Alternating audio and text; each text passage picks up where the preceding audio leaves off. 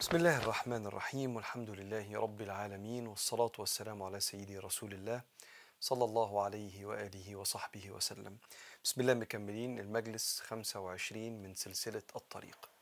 تدريس العقيدة والشمائل المحمدية والفقه على المذاهب الأربعة والتزكية وترقية الأخلاق. وهنبدأ زي كل مرة بكتاب العقيدة الطحاوية للإمام الكبير أحمد أبي جعفر الطحاوي المتوفى سنة 321 هجريا يقول الإمام وفي دعاء الأحياء وصدقاتهم منفعة للأموات والله تعالى يستجيب الدعوات ويقضي الحاجات ويملك كل شيء ولا يملكه شيء ولا غنى عن الله تعالى طرفة عين ومن استغنى عن الله طرفة عين فقد كفر وصار من أهل الحين.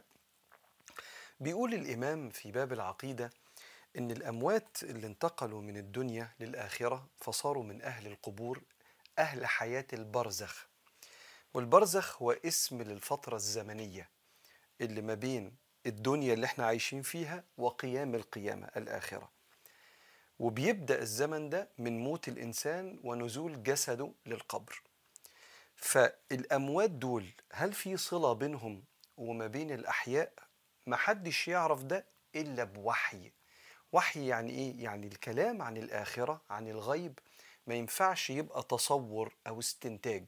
إنما لازم آيات من القرآن الكريم أو أحاديث من السنة النبوية الشريفة.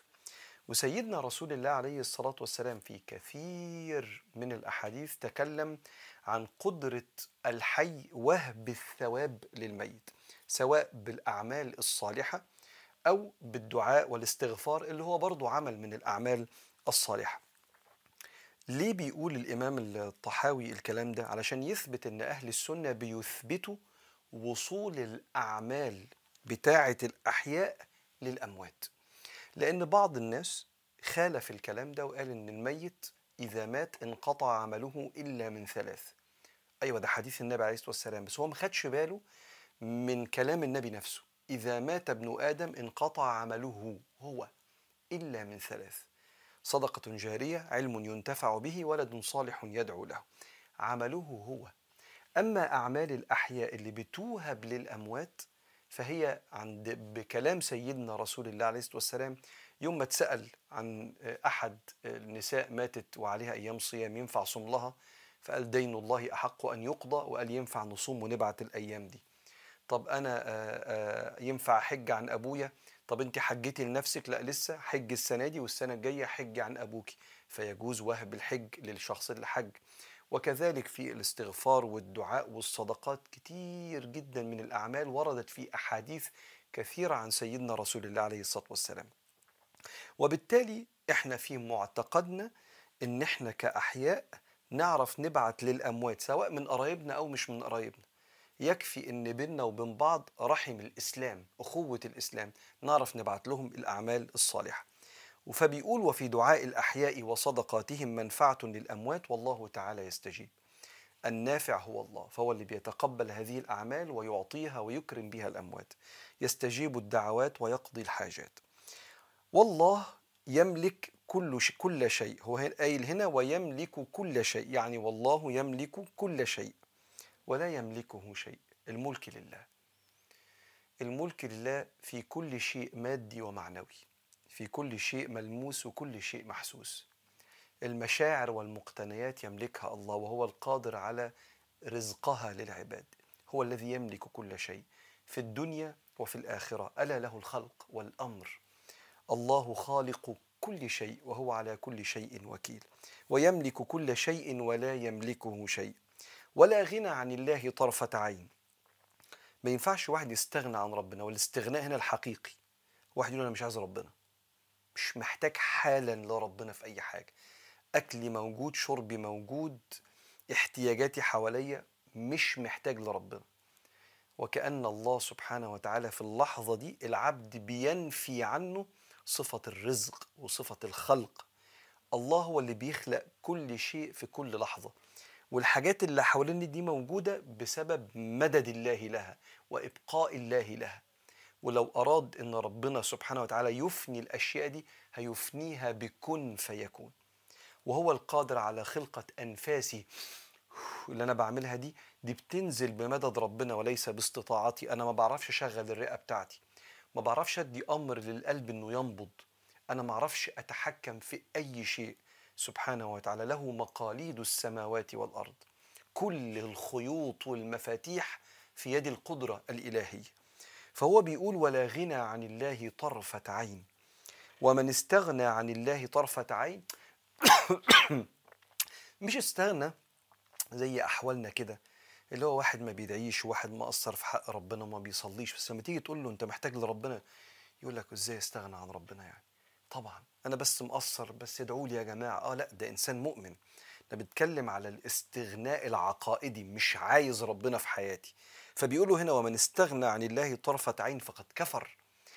نفى عن الله القدرة والوجود والاحتياج وفقر العبد لربنا. فقد كفر وصار من أهل الحين. الحين يعني الهلاك. ضيع نفسه باستغنائه عن ربنا. والله يغضب ويرضى لا كأحد من الورى. الورى يعني البشر الخلق يعني. هنا في حتة مهمة جدا. الله يرضى رضي الله عنه. الله يغضب غضب الله عليهم. آيات في القرآن. بس صفات ربنا مش زي صفات البشر. حياة ربنا الحي القيوم مش زي حياتي وحياتك. علم الله مش زي علمي وعلمك. الله سميع بصير وأنت سميع بصير. إنا خلقنا الإنسان من نطفة أمشاج نبتليه فجعلناه سميعا بصيرا. سميع بصير زي ربنا؟ لا طبعا العبد على قدره والرب على قدره. وبالتالي الله يرضى ويغضب. طب ليه بيقول لنا الكلام ده؟ عشان ما نقعدش نحكم على ربنا. نحكم على ربنا إن أكيد المشكلة دي حصلت. أصل ربنا غضبان عليا. ليه ربنا غضبان عليك؟ اصلي من عشر سنين عملت ذنب كده وأنا مستني الخبطة بتاعته. طب أنت تبت إلى الله؟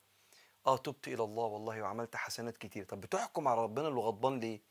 لأن في باله إنه لو عمل الذنب ده في حق بني آدم البني آدم ده هيرقد له هيشله هيفضل كده إيه مش قادر يرضى عنه لأن ده غلطة كبيرة محدش يقدر يسامح فيها. فكأن الله وسعه زي وسع البشر. لا ده الله وعد بأنه يتوب على العباد ووعد بمسامحة العباد وإكرام العباد. فإذا غضب الله غضبه ليس كغضب البشر. سبحانه وتعالى وكذلك رضا الله. أنا ممكن أرضى عن حد فأخد قرار فوق طاقتي. عشان كده الناس أهل الخبرة يقول لك ما توعدش وأنت فرحان. ليه؟ هتوعد بوعد فوق طاقتك من كتر ما العاطفة غالبة عليك فتقول طب هعمل كذا. وبعدين لما عقلك يرجع لك كده وتهدى بس أنا. أنا كلفت نفسي. زي الناس اللي مننا اللي بتاخد ندر على نفسها والله لو نجحت في السنة الفلانية لا طول عمري بصلي ركعتين قيام ليل. فيجي له وقت مش قادر يعمل كده. هصوم كل اثنين وخميس. لو حصل لي الموضوع اللي أنا نفسي فيه. فمن رضاه وفرحته ياخد على نفسه عهد فوق طاقته. فالله إذا رضي رضي كما ينبغي لعظمته وعطاؤه فوق العطاء. أنا ممكن أرضى عنك بس أبقى بخيل. فأنا راضي عنك بس مش هديك ولا مليم. راضي عنك بس مش هتشوف مني حاجة. بس أنا راضي عنك. آه رضا مع بخل. الله رضاه مع كرمه. فرضا الله وغضبه ليس كرضا البشر ولا كغضب البشر. ثم بعد ذلك بدأ الإمام يتكلم عن عقيدتنا في الصحابة حتى يفرق بين أهل السنة وبين بعض الفرق الإسلامية اللي خرجت عن منهج أهل السنة وشتموا بعض الصحابة. ناخدها المرة القادمة على خير إن شاء الله.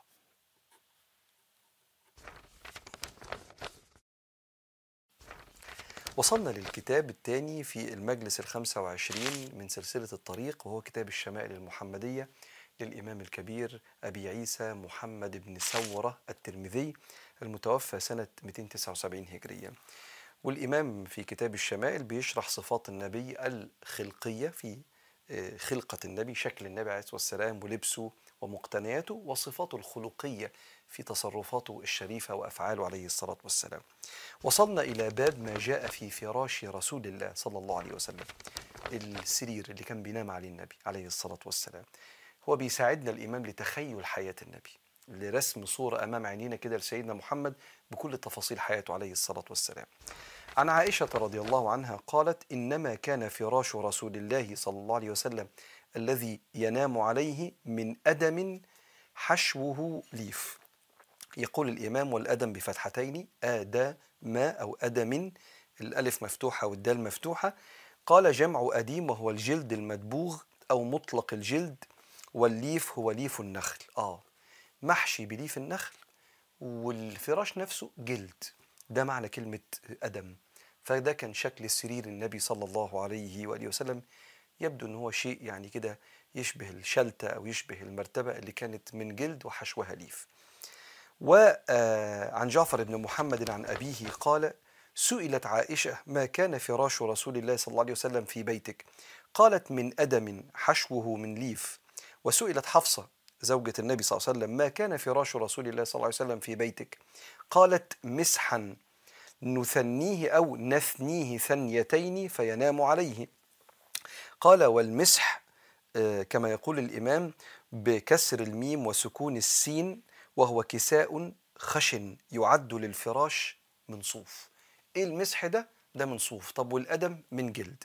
يبقى فراش بيت السيدة عائشة كان جلد وفراش بيت السيدة حفصة كان مسحا آه، يعني صوف. نتني تنيتين كده نثنيه ثنيتين فينام عليه. فلما كان ذات ليلة قلت لو آه، ثنيته أربع ثنيات لكان أوطأ له فثنيناه له بأربع ثنيات. بدل ما يتني اتنين وينام عليه تنيناه أربع ثنيات فبقى تخين شوية كده إيه بقت مرتبة حلوة يعني. قال فلما أصبح قال ما فرشتموه لي الليلة. هو إيه اللي متغير في السرير بتاعي؟ قالت قلنا هو فراشك إلا أن ثنيناه بأربع ثنيات. قلنا هو أوطأ لك لما حضرتك تنام يا سيدنا محمد يبقى أريح مش لازق في الأرض يبقى ناشف كده. قال ردوه لحالته الأولى فإنه منعتني وطأته صلاتي الليلة. شوف رحمة سيدنا محمد عليه الصلاة والسلام. وهو بيقول صلى الله عليه وسلم إن من كتر ما الفراش ناعم والمرتبة جميلة منعني من الصلاة آه، النهاردة من الراحة ومن تعب سيدنا رسول الله عليه الصلاة والسلام. وكثرة مجهوده بمجرد ما حط جنبه عليه الصلاة والسلام على الفراش وهو كده إيه آه، ناعم جدا جدا. لهم لا بلاش ده. خليني على البسيط اللي إيه الناشف شوية. بشوف إن الأحاديث دي فيها رحمة من سيدنا محمد باللي مرة يعني إيه يكون كده واخد نية إنه يصلي قيام الليل كل يوم. فيبقى تعبان ومرهق ويبقى مستريح ومش قادر يقوم فسيدنا محمد لك فيه سنة ولك فيه أسوة. لما تنولوا الفراش بتاعه قال لا رجعوه تاني تانيتين فإنه منعني صلاتي في هذه الليلة. صلى الله عليه وآله وسلم. باب ما جاء في تواضع رسول الله صلى الله عليه وسلم. عن عمر بن الخطاب رضي الله عنه قال قال رسول الله صلى الله عليه وسلم لا تطروني الإطراء يعني المدح. لا تطروني كما أطرت النصارى ابن مريم. إنما أنا عبد فقولوا عبد الله ورسوله. طبعا الحديث ده لازم تسمع فيه شرح العلماء لأن الحديث ده بيستدل عليه بعض أصدقائنا إنك ما تمدحش النبي. لا إزاي؟ ده لما تسمع شرح العلماء بقى للحديث ده تعرف إن الحديث ده بيعلمنا نمدح النبي. لكن لا نصل بمدح النبي أن نطلق عليه صفات الإله أو ابن الإله.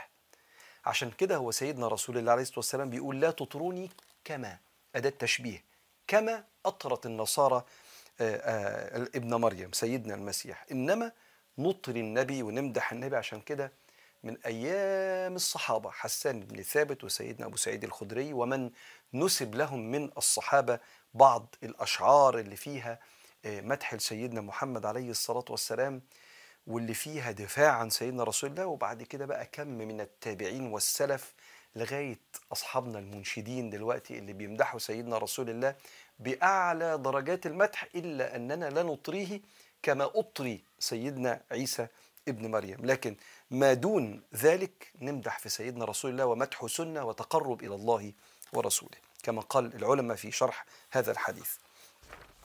وقال عن أنس بن مالك رضي الله عنه أن امرأة جاءت إلى النبي صلى الله عليه وسلم فقالت له إن لي إليك حاجة.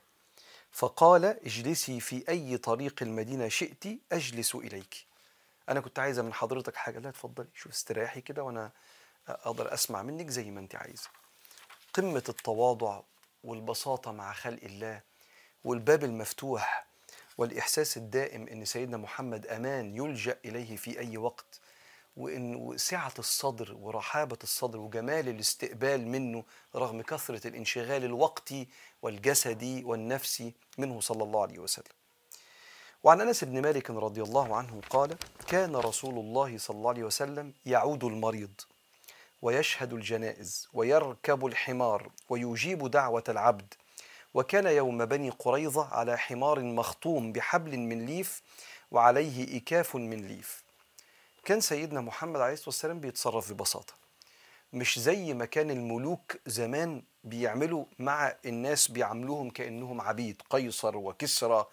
يعني ما كانوش بيتعاملوا بالبساطة دي. سيدنا محمد كان لو في واحد عيان يروح يزوره. النبي يزور واحد عادي كده آه حبايبه وأصحابه. يعود المريض. ويصلي الجنازة على واحد صاحبه توفي أو على قريب حد أو على حد معرفة. إيه ده؟ النبي عليه الصلاة والسلام. النبي يعني شيء ما يتوصفش. لما نلاقي صلاة الجنازة وواقف قدامنا بيصلي إمام على الجنازة اللي ميت ده اللي بيدعي له إيد النبي عليه الصلاة والسلام وقلب النبي عليه الصلاة والسلام. ويركب الحمار. الحمار عندك الحمار وعندك البغلة وعندك الحصان وعندك الناقة وعندك الراحلة. زي كده العربيات الصغيرة والموتوسيكل الصغير والعربيات ال four by four العربيات الكبيرة وال... فالنبي عليه الصلاة والسلام كان يركب ده كله. مش لازم يبقى راكب أعظم حاجة إنما كان في بساطته صلى الله عليه وسلم يركب الحمار. ويجيب دعوة مش بس السادة العبد كمان الغلبان الفقير. وحتى لو بره المدينة يروح له بره المدينة جبرا لخاطره عليه الصلاة والسلام. عشان كده اشتهر ما بين المسلمين لما حد كبير يزورك ليه مقام عندك تقول له زارنا النبي عليه الصلاة والسلام. لأن كان النبي عليه الصلاة والسلام زيارته غالية عند الجميع وكان بيشرف الجميع بيها. فدعوة العبد. وكان يوم بني قريظة آه يوم غزوة الخندق لما بني قريظة خانوا المسلمين وفتحوا المدينة من الجنوب. وحصل مشهد كبير قوي ممكن تقدروا حضراتكم تسمعوه في برنامج نور في غزوة الأحزاب. وقتها كان على حمار مخطوم الخطام اللي هو اللجام الحمار ده مخطوم بإيه؟ زمان كان السادة الكبار السرج وال... وأعزكم الله البردعة بتاعة الحصان أو الحمار فيها ذهب كده وفي موضوع كده يدل على الغنى. النبي عليه الصلاة والسلام كان ماسك الحمار مخطوم بحبل من ليف وعليه إكاف من ليف. الإكاف ده هو سرج الفرس. كأنه عليه الصلاة والسلام. يعني إيه العدة الاكويبمنتس اللي موجودة الأشياء اللي بيستعملها على قدر المتاح. كان في حاجة غالية جميل. كان في حاجة بسيطة وقتها كان أحوالنا بسيطة. كله حلو وغنى العبد بيبقى في قلبه مش بس في مقتنياته. وعن أنس بن مالك رضي الله عنه إحنا بنقرأ في باب تواضع النبي عليه الصلاة والسلام. كان النبي صلى الله عليه وسلم يدعى إلى خبز الشعير والإهالة السنخة. فيجيب ولقد كان له درع عند يهودي فما وجد ما يفكها حتى مات. كان سيدنا النبي عليه الصلاة والسلام واحد غلبان قوي يعزمه على إيه إيه؟ العزومة. البط والحمام والحاجات الخيرات الجميلة دي. جميل نروح. لا مفيش الكلام ده. ده حتة خبز وإيه؟ أبسط أنواع الخبز خبز الشعير مش خبز الدقيق كمان. والإهالة السنخة الإهالة السنخة هنا العلماء يقول وكل دهن يؤتدم به أو الدسم الجامد والسنخة هي الدهن المتغير رائحتها من طول المكث. إحنا نسميها في مصر مزنخة. واحد غلبان لدرجة إنه ما عندوش لحمة ما عندوش ستيك اللحمه الشيك لا لا لا. ده عنده شوية جلد كده عليه لحمة بسيطة كده وبعدين بقاله فترة فلسه ينفع يتاكل بس بدأت ريحته تتغير مفيش تلاجات. فمن كتر ما هو محافظ عليه وبيخليه عنده محوشه عشان ياكله ريحته بدأت تتغير. فسيدنا النبي يتعزم على الحاجات دي. فيروح وبعيد خارج المدينة كمان لأن اللي صاحب البيت بيجود بالموجود. أنا ده اللي عندي. فالنبي يقدره قوي. ما دام ده اللي عندك ده أنت مقدم أحسن حاجة. كل واحد عنده قدرة على العطاء وإظهار الإحترام والتبجيل حسب إمكانياته. والنبي يقدر الجميع صلى الله عليه وآله وسلم. لدرجة أنه عليه الصلاة والسلام كان عنده درع كما روي في عند الإمام البخاري ورواه هنا الإمام كان عنده درع والدرع ده النبي كان محتاج إن هو فلوس يصرف بيها على مسؤولياته والبشر الفقراء اللي كان بيصرف عليهم. فرهن الدرع عند يهودي وهو راهن الدرع ده انتقل النبي للرفيق الأعلى ما كانش لحق يجيب فلوس يفك الدرع بتاعه. والعلماء هنا بيقولوا إن سيدنا محمد ما كانش بيشغل الصحابة بأحواله رغم إن احتياجاته كانت كلها للأمة مش ليه شخصية لأنه كان مسؤول عن الإنفاق عن الفقراء. لكن ما كانش يطلب من واحد ملياردير زي سيدنا عثمان بن عفان ولا سيدنا أبو عبيدة رغم إن عثمان ده جوز بنته لكن كان الأول يخلص كل اللي عنده. طب ولو محتاج يرهن درعه عند يهودي اليهودي هيقول له أنا عايز فلوسي. الصحابة لو النبي استلف منهم عشان يصرف على الفقراء يتكسفوا يجوا يقولوا له يا رسول الله طب ده وقت الدين محتاجين فلوسنا. فيروح يستلف من اليهودي يرهن الدرع وياخد عنده في مقابل الدرع ده وانتقل للرفيق الأعلى ودرعه مرهونة عند اليهودي. صلى الله عليه وسلم كل ده عشان ينفق على أهل الصفة من البسطاء والفقراء. ناخد الحديث الأخير في المجلس النهاردة عن أنس بن مالك رضي الله عنه قال حج رسول الله صلى الله عليه وسلم على رحل رث وعليه قطيفة لا تساوي أربعة دراهم فقال اللهم اجعله حجا لا رياء فيه ولا سمعة. آه. ده هنا في كلام. رث يعني الرحل مبدئيا ما يوضع على ظهر البعير. يقول هنا الإمام ما يوضع على ظهر البعير للركوب عليه وهو كالبعير للبعير كالسرج والرث أي البالي. النبي كان قاعد على بعير والبردعة بتاعته اللي بيتقعد عليها دي أو الشيء اللي بيتقعد عليه كان بسيط وقديم قوي في وقت من الأوقات بتبقى الحالة الاقتصادية صعبة وأول واحد كان بيظهر عليه صعوبة الحالة الاقتصادية كان النبي عليه الصلاة والسلام. كان دايما بيطلع اللي عنده ويكفل كل اللي حواليه. وبالتالي لما طلع يحج كان وقتها مش وقت غنى مش وقت وفرة. فحج على الموجود. إيه الموجود؟ الرحل الرث ده. وعليه قطيفة صلى الله عليه وسلم بسيطة جدا تساوي أربع دراهم خد بالك النبي كان عنده عباية ب 33 جمل في وقت من الأوقات. دي, دي حاجة غالية جدا جدا. هنا مش دعوة للإنسان يزهد ويلبس الرخيص. هنا دعوة لتقبل الواقع والأزمات الاقتصادية اللي ممكن تمر ببيوتنا والإنسان يبقى مش واخد قيمته من مقتنياته الغالية لأن ممكن الحال يتقلب وتبقى مقتنياتك بسيطة في مرحلة من عمرك. فمن التواضع والبساطة الرضا بالموجود ما دام بتبذل المجهود وبتعمل اللي عليك. وبعدين هو بيحج قال إيه اللهم اجعله حجا لا رياء فيه ولا سمعة. اجعل الحج ده خالص لوجهك يا رب. صلى الله عليه وآله وسلم. وتعالوا نقف هنا ونكمل المرة الجاية باب ما جاء في تواضع سيدنا محمد.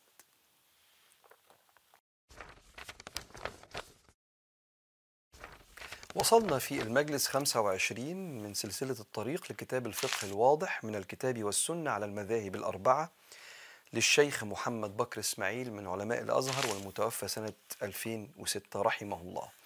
قال رحمه الله ونفعنا الله بعلومه وعلومكم في الدارين آمين. حكم طهارة الثوب والمكان والبدن. الإنسان عنده الحدث الأصغر لما ينقض وضوءه فبيتطهر من الحدث الأصغر بالوضوء. وعنده الحدث الأكبر لما يبقى جنب أو امرأة انتهى عندها الحيض بنتطهر من الحدث الأكبر بالاغتسال. طيب لو جت نجاسة على البدن أو الثوب أو المكان بنطهره إزاي؟ قال الإمام طهارة الثوب والمكان والبدن شرط في صحة الصلاة عند جمهور الفقهاء مع القدرة والذكر. يعني أنا عارف إن هنا في نجاسة وعندي قدرة أن أنا أطهرها. فمن صلى عالما بالنجاسة قادرا على إزالتها فصلاته باطلة. عارف إن هنا في نجاسة؟ آه. أقدر أزيلها؟ آه. صليت. يبقى الصلاة باطلة للعلم والقدرة. ودليل ذلك من الكتاب والسنة والإجماع. قال تعالى وثيابك فطهر. فقد ذكر المفسرون أن المراد من الآية تطهير الثياب في أرجح التفاسير. قال وأما السنة فقوله صلى الله عليه وسلم تنزهوا يعني تطهروا تنزهوا من البول فإن عامة عذاب القبر منه أخرجه الدار قطني. وعن معاوية قال قلت لأم حبيبة رضي الله عنها هل كان يصلي النبي صلى الله عليه وسلم في الثوب الذي يجامع فيه أهله؟ قالت نعم.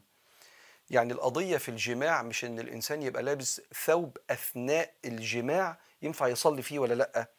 قالت نعم إذا لم يكن فيه أذى. إذا لم يكن فيه نجاسة صلى فيه. يبقى العبرة بطهارة الثوب من النجاسة. أخرجه أحمد وأبو داود والنسائي. وقال جابر بن سمرة سمعت رجلا سأل النبي النبي صلى الله عليه وسلم أصلي في الثوب الذي آتي يعني أجامع آتي فيه أهلي؟ قال نعم إلا أن ترى فيه شيئا فتغسله يعني شيئا من النجاسة. رواه أحمد وابن ماجه. وفي تطوير المكان وردت أحاديث كثيرة. منها حديث الأعرابي الذي بال في المسجد الراجل اللي دخل فكان فاكر المسجد زي الطريق. ما زمان الطريق كان رمل والمسجد برضه كان حصى ورمل كانش فيه سجاجيد زمان. فوقف على جنب كده يتبول. زي ما بيقف على جنب كده في الصحراء بيتبول. فأمر النبي صلى الله عليه وسلم أن يريق يريقوا على بوله سجلا من ماء أو سجلا أو لا سجلا بسكون الجيم عذرا. أن يريقوا على بوله سجلا من ماء. السجل يعني زي الجردل. فالنبي صلى الله عليه وسلم قال لهم آه، يعني آه، ادلقوا عليه فطهر المكان بالماء. فهنا اشترط إن المكان لو أصابته نجاسة لازم يطهر. قال أنس بن مالك بينما نحن في المسجد مع النبي صلى الله عليه وسلم إذ جاء أعرابي فقام يبول في المسجد. فقال أصحاب رسول الله صلى الله عليه وسلم مه مه. يعني وقف. فقال عليه الصلاة والسلام لا تزرموه يعني لا تقطعوا عليه بوله. دعوه فتركوه حتى بال كمل التواليت بتاعه البول يعني. ثم دعاه فقال إن هذه المساجد صلى الله عليه وسلم قال له كده هذه المساجد لا تصلح لشيء من هذا البول ولا القذر إنما هي لذكر الله لذكر الله عز وجل والصلاة وقراءة القرآن. فأمر رجلا من القوم فجاء بدلو اللي هو السجل يعني فجاء بدلو من ماء فشنه أي صبه عليه. أخرجه مسلم. وقد ورد في تطهير البدن. يبقى إحنا عندنا تطهير الثوب تطهير الأرض المكان ويبقى تطهير البدن. قوله صلى الله عليه وسلم طهروا هذه الأجساد طهركم الله. فإنه ليس من عبد يبيت طاهرا. إلا بات في شعاره يعني في فراشه. ويقال في شعاره الفانيلا اللي لازقة في جسمي دي اسمها الشعار. واللبس البعيد أو الغطا اللي بتغطى بيه اسمه الدثار. فالشعار كأن بات في شعاره يعني ما بين ثوبه الملاصق لجسده وجسده كده.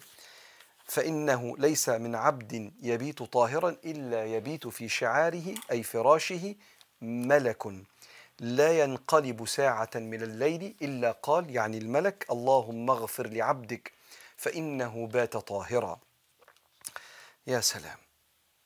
رواه الطبراني عن ابن عباس. وأما الإجماع فيكاد ينعقد. إجماع عن اتفاق الفقهاء على وجوب طهارة ثوب المصلي ومكانه وبدنه. المكان والثوب والبدن لدلالة الكتاب والسنة عليه. تنبيه. عايز بقى الشيخ يقول لنا حاجة. وروي عن مالك في تطهير الثوب والمكان والبدن ثلاث روايات. الرواية الأولى التطهير شرط في صحة الصلاة مطلقا.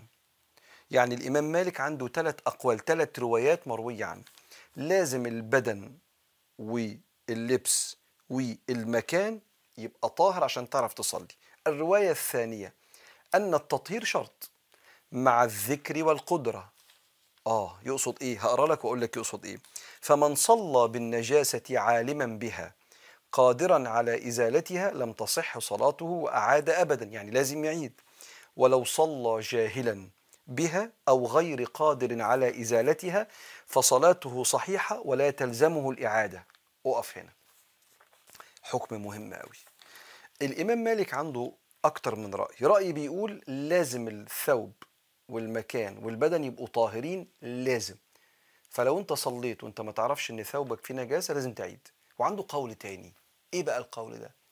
واحد صلى وبعدين اكتشف ان ثوبه كان فيه نجاسة. زي موقف بيحصل مع ناس كتير يلاقي إيه في ملابسه الداخلية اثر نجاسة ما كانش خد باله إنه يتطهر كويس بعد التواليت أو ما أحسنش الموضوع ده أو عمل اللي عليه بس بقيت بعض البقايا. فالإمام مالك كان بيقول لك إيه؟ لو صلى جاهلا بها أو غير قادر على إزالتها فصلاته صحيحة ولا تلزمه الإعادة. اكتشف في آخر اليوم إن لبسه مش نظيف فبيقول له في القول الثاني لا تلزمك الإعادة. ودليله حديث عائشة رضي الله عنها قالت كنت مع النبي صلى الله عليه وسلم فلما أصبح أخذ الكساء لبسه يعني فلبسه ثم خرج فصلى الغداء يعني الصبح صلاة الفجر الصبح يعني. ثم جلس. فقال رجل يا رسول الله هذه لمعة من دم.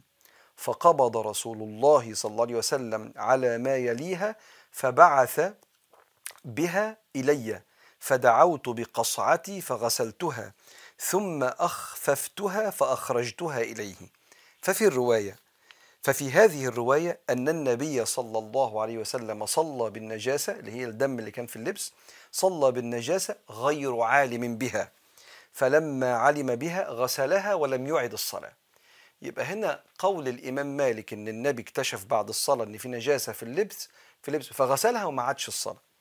والرواية الثالثة يبقى الرواية الأولى لو عرفت إنك أنت في نجاسة في لبسك أو مكانك أو بدنك لازم تعيد الصلاة عند مالك. الرواية الثانية لو صليت وأنا ما أعرفش واكتشفت النجاسة ما تعيدش. والرواية الثالثة أن إزالة النجاسة سنة مؤكدة. وليست فرضا مع الذكر والقدرة. ولكن الأحد بيرد بقى عليه الإمام الشيخ ولكن أو بي بيناقش يعني الرأي ده مش بيرد عليه بيناقشه. ولكن الأحاديث الواردة ترجح الوجوب. يعني بيقول أن رأيين الإمام مالك آه، هنا العلماء يقولوا له لا. خد بالك يا إمام العلماء بيقولوا للإمام مالك العلماء بيردوا على العلماء مش الغلابة بيردوا على العلماء. مش طلاب العلم والبسطاء يردوا على العلماء. المجتهدين بيناقشوا المجتهدين. حتى مش العلماء يناقشوا المجتهدين المجتهد يناقش المجتهد. فبيقول له هنا؟ إيه؟ لا الأحاديث الواردة تدل على الوجوب. عشان هنا في رأي بيقول إنها سنة إزالة النجاسة وليست فرضا. فبيقولوا لا الأحاديث كما قال باقي المجتهدين ترجح الوجوب. وقد قال به فوافق الجمهور في الروايتين الأولى والثانية وخالف جمهور المجتهدين في الثالثة. مش كده؟ المجتهدين هم اللي ردوا عليه. نوقف هنا. ونكمل المرة القادمة في المجلس 26 إن شاء الله.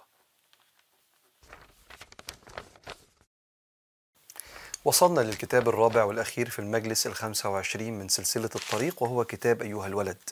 كتاب الترقية وتزكية الأخلاق للإمام الكبير حجة الإسلام أبو حامد الغزالي المتوفى سنة 505 هجرية. كان الإمام بيتكلم مع تلميذه بيقول له صفات الشيخ العالم اللي تتتلمذ على أيديه. وخدنا المرة اللي فاتت جزء من الصفات دي هقراها لك وبعدين نبدأ البداية الجديدة. قال آه، وكان بمتابعة الشيخ البصيري جاعلا محاسن الأخلاق له سيرة. يعني هو الشيخ اللي انت بتتتلمذ على ايديه في العلم والتربية هو كمان كان عنده شيخ وبيتبع الشيخ ده. فواخد إسناد في الأخلاق عنده حد رباه أخلاقيا وحد رباه علميا عنده إسناد علمي. فقال الأخلاق له سيرة يعني سلوكه كله أخلاق كالصبر والصلاة والشكر والتوكل واليقين والقناعة وطمأنينة النفس والحلم والتواضع. خدنا المرة اللي فاتت الكلام ده. نبدأ الجديد بقى. ومن الأخلاق يعني قال والعلم والصدق والحياء والوفاء والوقار والسكون والتأني وأمثالها. آه. من صفات العالم اللي تتعلم على إيديه العلم العلم مش المعلومة. العلم يعني إيه؟ يعني عنده شيخ علمه. والشيخ وهو بيعلمه علمه أدب العلم. ومن أدب العلم إدراك أن الأئمة اختلفوا في الآراء وأن اختلافهم كما يقول السلف رحمة واسعة وأن إجماعهم حجة قاطعة. فنحترم خلاف الإمام الشافعي مع الإمام مالك والإمام مالك مع الإمام أحمد والإمام أبو حنيفة معاهم. هذه الاختلافات لما يكون الإنسان متعلم بيحترمها ولما يكون الإنسان قرأ كتاب أو اتنين بيتصور دائما إن الحق في اللي أراه ولا يتصور وجود الحق في حتة تانية. وكان العلماء يعلمونا كده أن خلاف الأئمة الخلاف المقبول هو خلاف ما بين الصحيح والأصح مش ما بين حق وباطل لأن المجتهد إذا اجتهد فأصاب له أجر لأنه جمع علم النبي عليه الصلاة والسلام وجمع القرآن جمع كلام النبي وكلام القرآن وطلع منه بحكم وهو صادق وقبله العلماء. ده معنى أن الإمام الشافعي مجتهد أن العلماء بصوا في كلامه لقوا موافق للقرآن والسنة بصوا في كلام الإمام مالك موافق للقرآن والسنة. أبو الشافعي الإمام أبو حنيفة وأحمد بن حنبل الأئمة الأربعة الكبار وغيرهم من المجتهدين. فكلما كان العالم راسخ في العلم كلما احترم مجهود السلف وكلما كان متعلم لكنه غير متبحر في العلم بيتصور إن رأي واحد هو اللي صح ويبقى عنده شيء من الحجر والتسلط على بقية الآراء فنسمع حد بيقول بس الأحناف ما عندهمش دليل بس أحمد بن حنبل دليله ضعيف بس آه، الإمام الشافعي أخطأ في مش عارف إيه. طب مين اللي بيتكلم؟ يا رب يكون مالك بيكلم الشافعي وهو شيخه ولا أحمد بيكلم الشافعي والشافعي شيخ أحمد ولا أبو حنيفة بيك يعني إيه على وزن بعض كده. لكن الغلابة في العلم مقارنة بالأئمة بيعدلوا عليهم ده ليس من صفة العالم وما شفناش ده في العلماء عبر التاريخ كانوا مؤدبين جدا مع بعض وبيحترموا الاجتهاد وكلهم من رسول الله ملتمس وكلهم مجتهد وكلهم في الآخر يبحثون عن الخير. فمن علامة العلم احترام الخلاف. ال- والخلاف حكمته أحد حكمه أنه يكون مناسب الإسلام للجميع والآراء مناسبة للجميع حتى لا يصير الدين تضييق على أحد. والعلم والصدق آه كل ما كان الإنسان صادق كل ما كان ليه كريديبيليتي مصداقية ومكانة فأبقى مطمن وأنا قاعد معاه. لكن لما يبقى كذاب ومن علامات الكذب آه، آه، آه، عدم قول الله أعلم عند عند الجهل بشيء. ومن قال لا أعلم فقد أفتى. وكان مشايخنا يعلمونا كده إنك أنت لو فاتت حاجة بغير علم دي خيانة لأن اللي بيسألك مصدقك فكانوا يعلمونا دايما لو مش عارف حاجة روح ذاكرها واسأل. فاسألوا أهل الذكر أهل التخصص أهل الذكر إن كنتم لا تعلمون. فالصدق الصدق هو الصفة اللي بتبقى موجودة في بني آدم فينجو والكذب لما بيبقى موجود بيبقى الإنسان بعيد جدا عن الخلق وعن الخالق. فكيف تتخذ شيخا كذابا؟ فبيقولوا الصدق والحياء.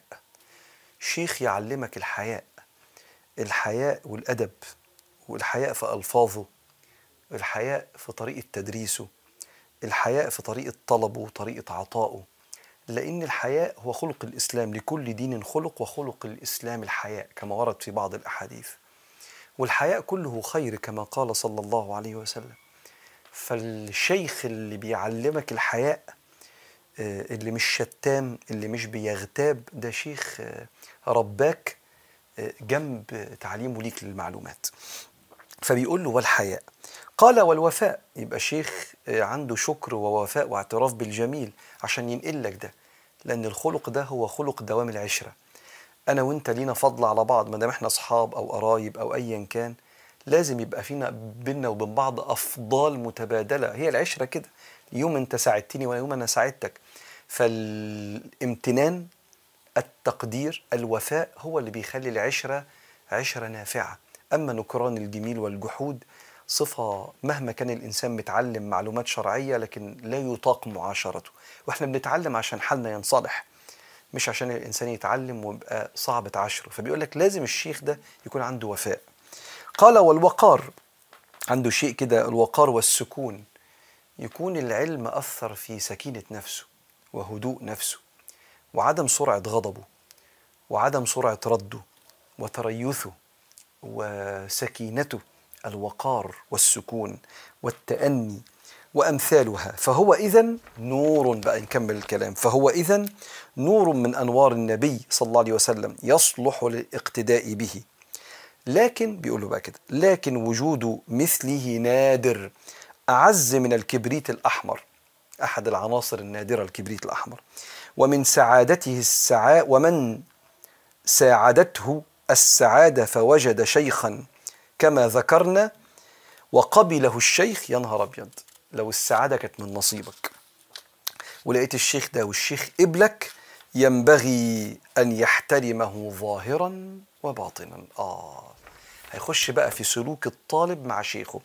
أن يحترمه ظاهرا وباطنا. أما احترامه الظاهر هيبدأ يعلمه إزاي يحترم شيخه ونبدأ من المرة الجاية في احترام الشيخ. ليه بيعلمه احترام الشيخ؟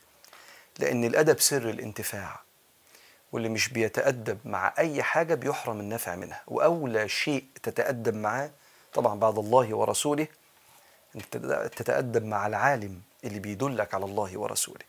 فإذا تأدبت مع العالم ربنا أكرمك ببركات هذا الشيخ وعلمه وأدبه. فبيقول له بقى نعمل إيه مع العلماء؟ من المرة الجاية إن شاء الله ونتقابل على خير إن شاء الله.